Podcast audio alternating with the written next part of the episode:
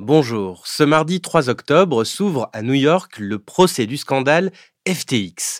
Sam Bankman-Fried, le fondateur de cette plateforme d'échange de crypto-monnaies qui s'est complètement effondrée en 2022, y est accusé de fraude, de complot et de blanchiment d'argent.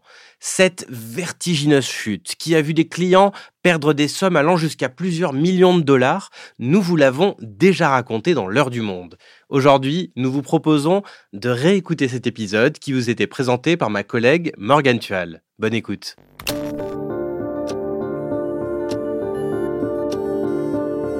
Bonjour, je m'appelle Morgane Tual et il est l'heure du monde.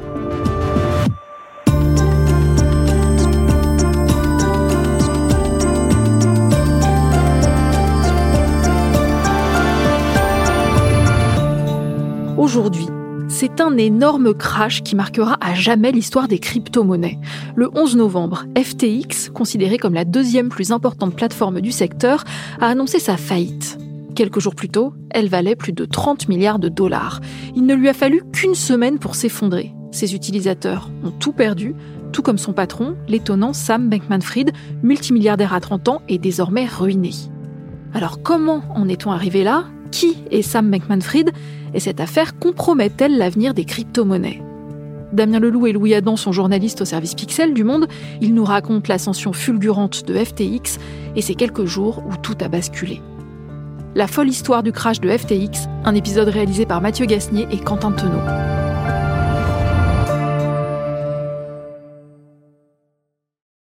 Super excited about the future. Sam Bankman-Fried and myself and our teams.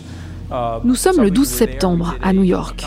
Dans une grande salle de conférence, Anthony Scaramucci, à la tête d'un grand fonds d'investissement, s'apprête à accueillir en visio Sam Bankman-Fried, jeune prodige des crypto-monnaies. Le visage de son invité apparaît sur grand écran. Le contraste est saisissant. Sur scène, Anthony Scaramucci est tiré à quatre épingles, sorte de cliché de l'investisseur à l'américaine. Mâchoire carrée, costume sombre ajusté et cheveux soigneusement coiffés. Sur l'écran, rien à voir.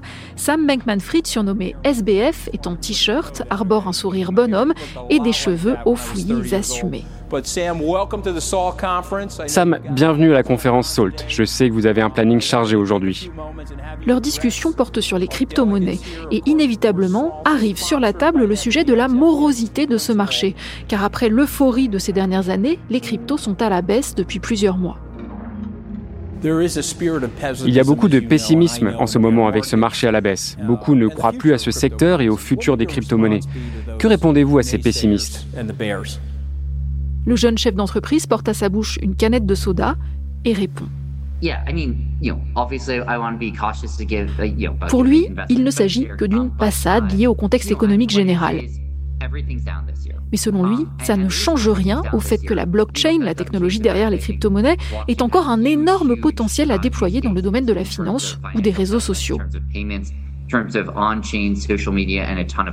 Et ça ne change rien non plus au fait que des régulations s'apprêtent à arriver et à rassurer d'énormes investisseurs qui, jusqu'ici, restaient frileux à l'idée d'investir dans ce secteur. Donc je trouve que ce sont deux choses très enthousiasmantes. Je suis optimiste, je pense que le marché va se solidifier dans les prochaines années.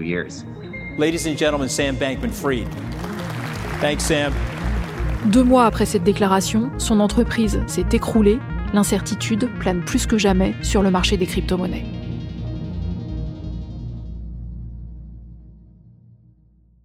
Louis, Damien, cette histoire, elle commence avec un jeune homme, il s'appelle Sam Bankman-Fried et il va devenir en quelques années multimilliardaire grâce aux crypto-monnaies. Comment a-t-il réussi si vite, si fort ? Son parcours, il commence où ? Sam Bankman-Fried, c'est un peu l'anti-Mark Zuckerberg. Là où Mark Zuckerberg, c'est quelqu'un qui vient de la classe moyenne, supérieure, américaine et qui va avoir un succès incroyable en créant son entreprise et en quittant l'université. Sam Bankman-Fried, c'est l'exact inverse. Il naît littéralement sur l'un des plus prestigieux campus des États-Unis, Stanford. Ses deux parents sont professeurs de droit. Il fait partie de l'élite américaine, intellectuelle, financière, économique. Et il va intégrer le MIT, qui est là encore une des plus grandes universités américaines. Et c'est un moment assez fondateur pour lui, puisque c'est au MIT qu'il va rencontrer toute une bande de jeunes gens et de jeunes femmes assez talentueux et assez brillants qui vont former l'essentiel de ses collègues quand il va créer FTX. Ce qu'on peut noter aussi, c'est qu'à l'origine, Sam Bankman-Fried, il n'a pas de lien avec le monde de la finance, ou assez peu. Lui, au MIT, il a étudié principalement la physique et les maths. Puis, en 2013, il décide de se faire embaucher par une société de trading, où il va faire ses armes pendant quelques années. Et en 2017, il quitte cette entreprise pour fonder Alameda Research, qui est une entreprise de trading de crypto-monnaies. Et ça va très bien marcher. Et pourquoi il décide de se lancer là-dedans ? À ce moment-là, il a donc seulement 25 ans. Alors, c'est un adepte d'une philosophie qu'on appelle l'altruisme efficace et qu'il a découvert à l'époque au MIT. Et c'est assez important dans sa manière de voir les choses et de voir le monde. Un des préceptes de l'altruisme efficace, c'est de pousser ses adeptes à aller vers une carrière très rémunératrice pour ensuite pouvoir faire un maximum de dons.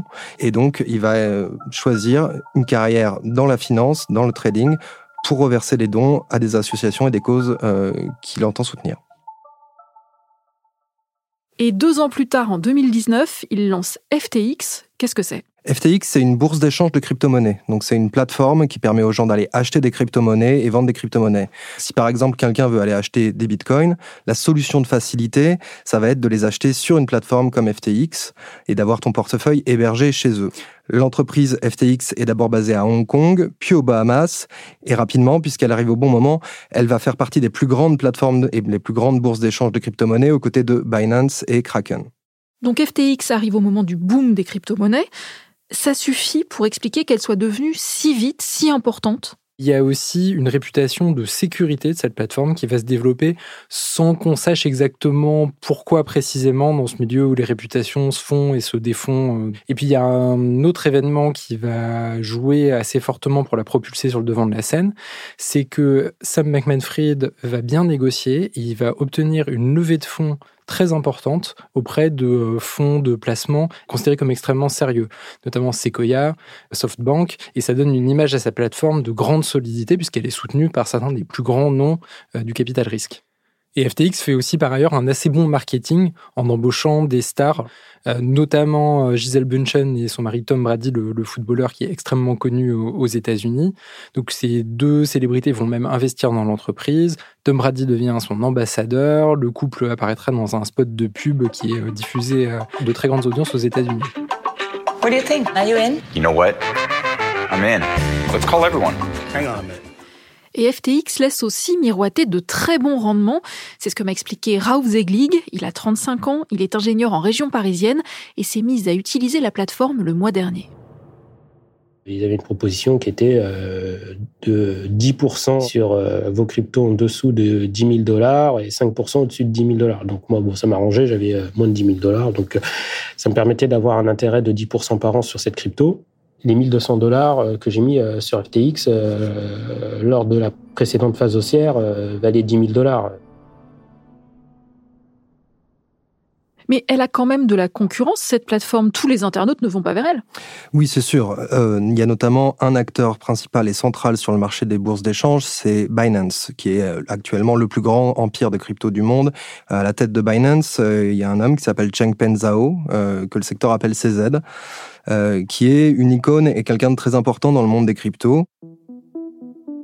Il veut devenir dès le départ le premier, il veut devenir le meilleur.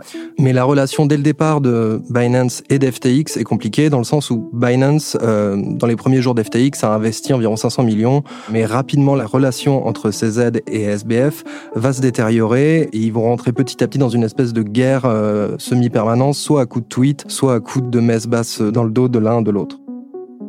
Et pourquoi ? Est-ce que c'est juste parce que les 2 entreprises sont en concurrence ou est-ce qu'il y a autre chose ? Un point particulier qui va attirer beaucoup de critiques à l'égard de SBF, c'est sa position en matière de régulation.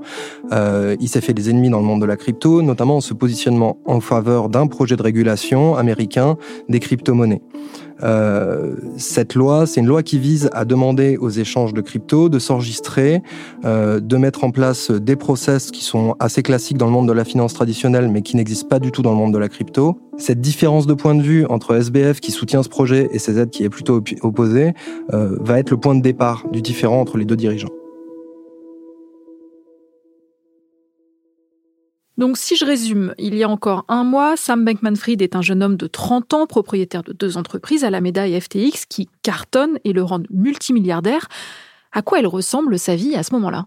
Mais Morgane, sa vie, elle ressemble à celle d'un personnage de télé-réalité ou de série télé, parce qu'il habite avec ses 10 principaux collègues dans un immense penthouse aux Bahamas qui donne sur la mer. Et malgré sa fortune personnelle qui est estimée, donc il y a un mois, à une quinzaine de milliards de dollars, il entretient un personnage de nerd, cool, décontracté. Il dort sur un pouf dans son bureau, il boit pas d'alcool, il passe beaucoup de temps à jouer à League of Legends en ligne. Il est toujours vêtu d'un short et d'un t-shirt, même quand il reçoit Bill Clinton et Tony Blair pour un sommet sur les crypto-monnaies aux Bahamas. Il se coiffe pas vraiment, il a les cheveux en bataille.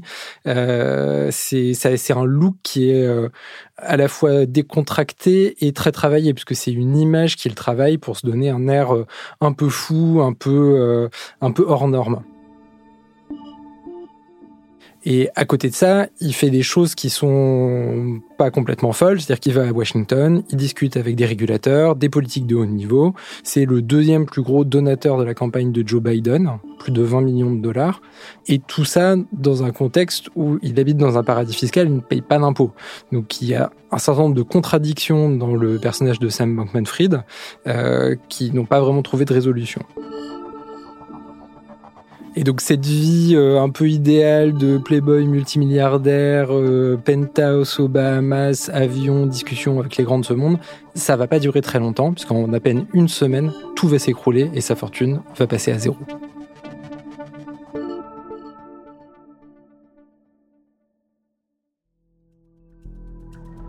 C'est une faillite qui fait trembler le monde des crypto-monnaies, celle de la plateforme FTX.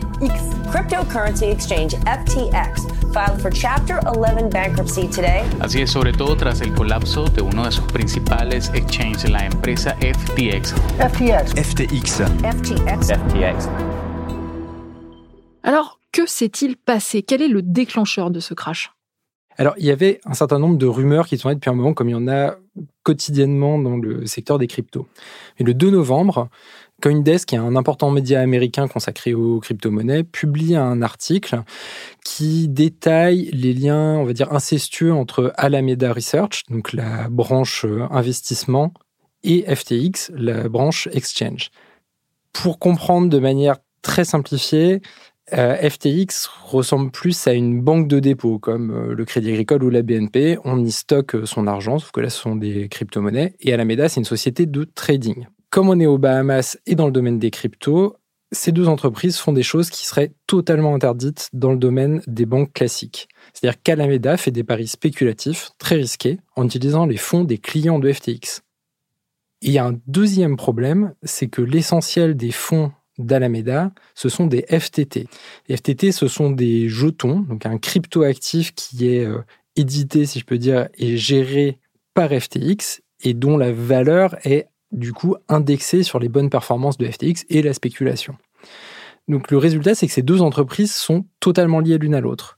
Si FTX tombe, la valorisation de Alameda s'écroule, et si Alameda coule, eh ben, en fait, tout l'argent qui avait été déposé par les clients de FTX disparaît. Et donc cet article, il met un doute, mais FTX continue de fonctionner. C'est pas ça qui va les tuer. Alors c'est quoi ? Eh ben, c'est là qu'intervient de nouveau CZ, qui est en guerre larvée avec Sam Bankman-Fried. Il va prendre prétexte de cet article pour annoncer qu'il liquide ses jetons FTT. En gros, il se débarrasse de ses parts, entre guillemets, dans FTX, donc environ 500 millions de dollars. Et ça, il n'y a pas pire signal. C'est-à-dire que le tout-puissant PDG de la principale plateforme de crypto au monde annonce en gros qu'il n'a plus vraiment confiance dans la plateforme FTX. Donc tout le monde se précipite pour récupérer son argent. Mais comme FTX n'a pas beaucoup de fonds liquides pour rendre cet argent, parce que cet argent a été investi dans Alameda Research, les retraits sont suspendus, c'est un bank run dans le domaine des cryptos, plus personne ne peut récupérer son argent, et là, l'entreprise s'écroule en à peine 24 heures. Et le 8 novembre, il y a un coup de théâtre qui arrive, c'est que CZ, donc le patron de Binance, annonce se pencher sur le rachat de FTX par Binance. Le lendemain, il rétropédale immédiatement en annonçant sur Twitter « On a regardé les comptes et on finalement ne rachète pas », ce qui est finalement le pire signal qu'on pouvait envoyer concernant la santé financière de FTX. C'est un peu le baiser de la mort de Binance qui va signer la fin de FTX ou de toute crédibilité de l'entreprise par rapport au secteur. Alors comment, de l'autre côté de l'écran, les utilisateurs de FTX ont-ils vécu ces quelques jours? C'est ce que nous confie Raouf Zeglig. Il nous raconte comment il a réagi aux premières rumeurs. Moi, à ce moment-là, j'y crois pas. On n'est pas sur quelque chose d'exotique, un truc sorti de nulle part. C'est le deuxième plus gros exchange au monde. Je pensais pas qu'ils allaient fermer sous 2-3 jours. 2 jours après, FTX bloque les retraits. Ah, ok. Moi, j'ai essayé. Alors, je reçois bien les confirmations de demande de retrait. C'est vrai qu'on attend 1 heure, 2 heures, 3 heures. Le lendemain, on voit que la demande de retrait, elle est toujours pas prise en compte. Et puis, c'est plus aucune communication d'FTX. Moi, à ce moment-là, je me dis, bon, c'est mort. Cet investissement, il est perdu. Damien, est-ce que cet homme et tous les autres clients de FTX, ils ont une chance de revoir leur argent? Alors, tout leur argent, non, c'est certain. Là, on est rentré dans une phase, on est dans une procédure de faillite, entre guillemets, classique. C'est-à-dire que l'administrateur qui a été nommé a gelé le maximum de fonds. Tous les fonds sur lesquels il a pu remettre la main, il les a gelés. Et il va commencer à travailler pour voir comment il rembourse au prorata les créanciers et les utilisateurs lésés. Donc, on rentre dans un tunnel qui risque d'être extrêmement long, prendre des années, être contesté de toutes parts. Et au mieux, les particuliers récupéreront 5, 10 ou 15% de ce qu'ils avaient. Et pour rassembler les utilisateurs francophones lésés, Raouf Zeglig a créé un groupe sur l'application Telegram où il s'est rendu compte que certains avaient perdu gros, très gros. Moi, quand j'ai vu qu'il y a des gens qui ont perdu des sommes à 6 chiffres, je me suis dit, mais en fait, j'ai quasiment rien perdu. Il y en a qui ont honte, qui n'arrivent même pas à le dire à leur famille. Il y en a qui ont fait des crédits. Il y en a qui ont perdu des sommes à 6 chiffres. On relativise beaucoup. Et Sam Bankman-Fried, alors, que va-t-il lui arriver maintenant ? Bon, il a perdu toute sa fortune. Il est donc passé assez rapidement de 15 milliards à 0. Il continue de s'exprimer. Alors, il tweet de manière parfois un peu énigmatique.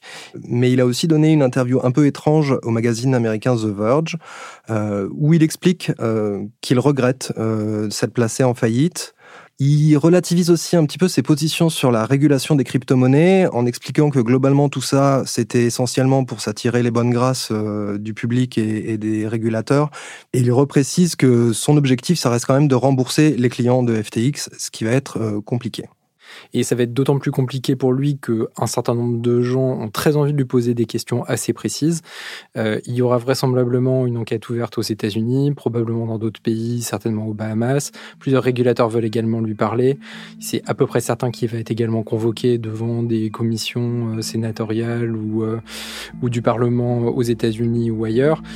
Ce qui se profile pour lui, c'est vraisemblablement une longue série d'années à répondre à des procédures collectives, à des enquêtes et à témoigner devant des commissions d'enquête.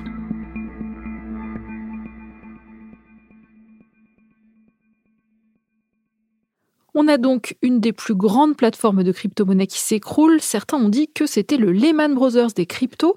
Lehman Brothers, c'est cette banque d'investissement qui a fait faillite en 2008 et qui a entraîné une crise financière mondiale. Quel est l'impact de cette affaire pour les crypto-monnaies ? Alors effectivement, dans les premiers jours, on craignait un effet domino. Un certain nombre de plateformes ont bloqué les retraits ou mis en place un certain nombre de limitations pour éviter ça. Et finalement, au moment où on se parle, à peu près 2 semaines après la faillite, ça résiste plutôt bien. On n'est pas dans un scénario d'apocalypse où les chutes d'un exchange en entraînent un autre, qui lui-même en entraîne un autre. Mais de fait, le secteur est très fragilisé aujourd'hui et on n'est pas à l'abri qu'à un moment, il y ait un nouvel effet de contagion. Ça veut dire que tout va continuer comme si de rien n'était ? Après cette affaire, il va être difficile pour le secteur des crypto-monnaies de refuser la régulation comme il a pu le faire jusque-là.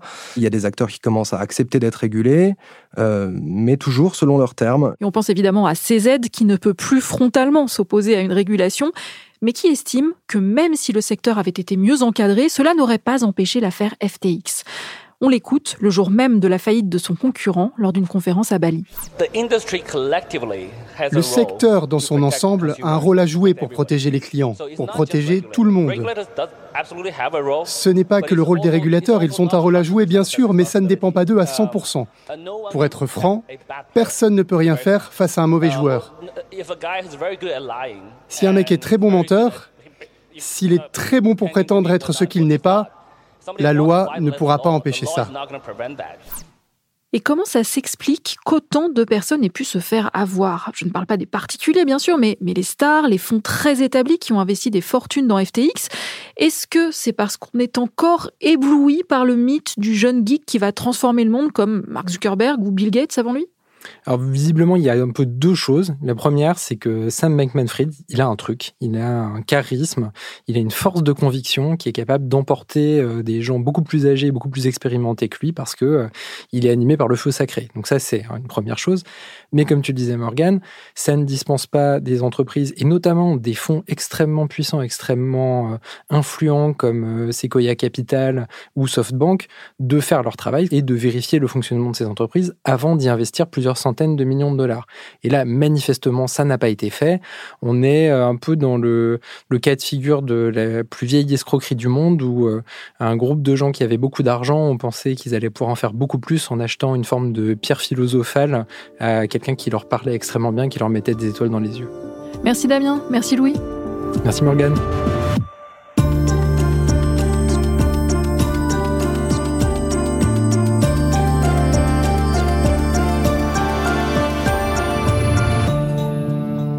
Vous aimez l'heure du monde ? Et si vous le faisiez savoir ? Nous débarquons pour cette rentrée sur toutes les plateformes de podcast, alors n'hésitez pas à aller vous y abonner et à nous laisser quelques étoiles pour nous recommander. Cela fait plus de 2 ans qu'on s'emploie tous les jours à vous offrir un podcast quotidien qui explique simplement et en profondeur les grandes questions de l'actualité. Et on recommence dès demain. Merci à vous toutes et tous pour votre fidélité à cette émission et bonne journée.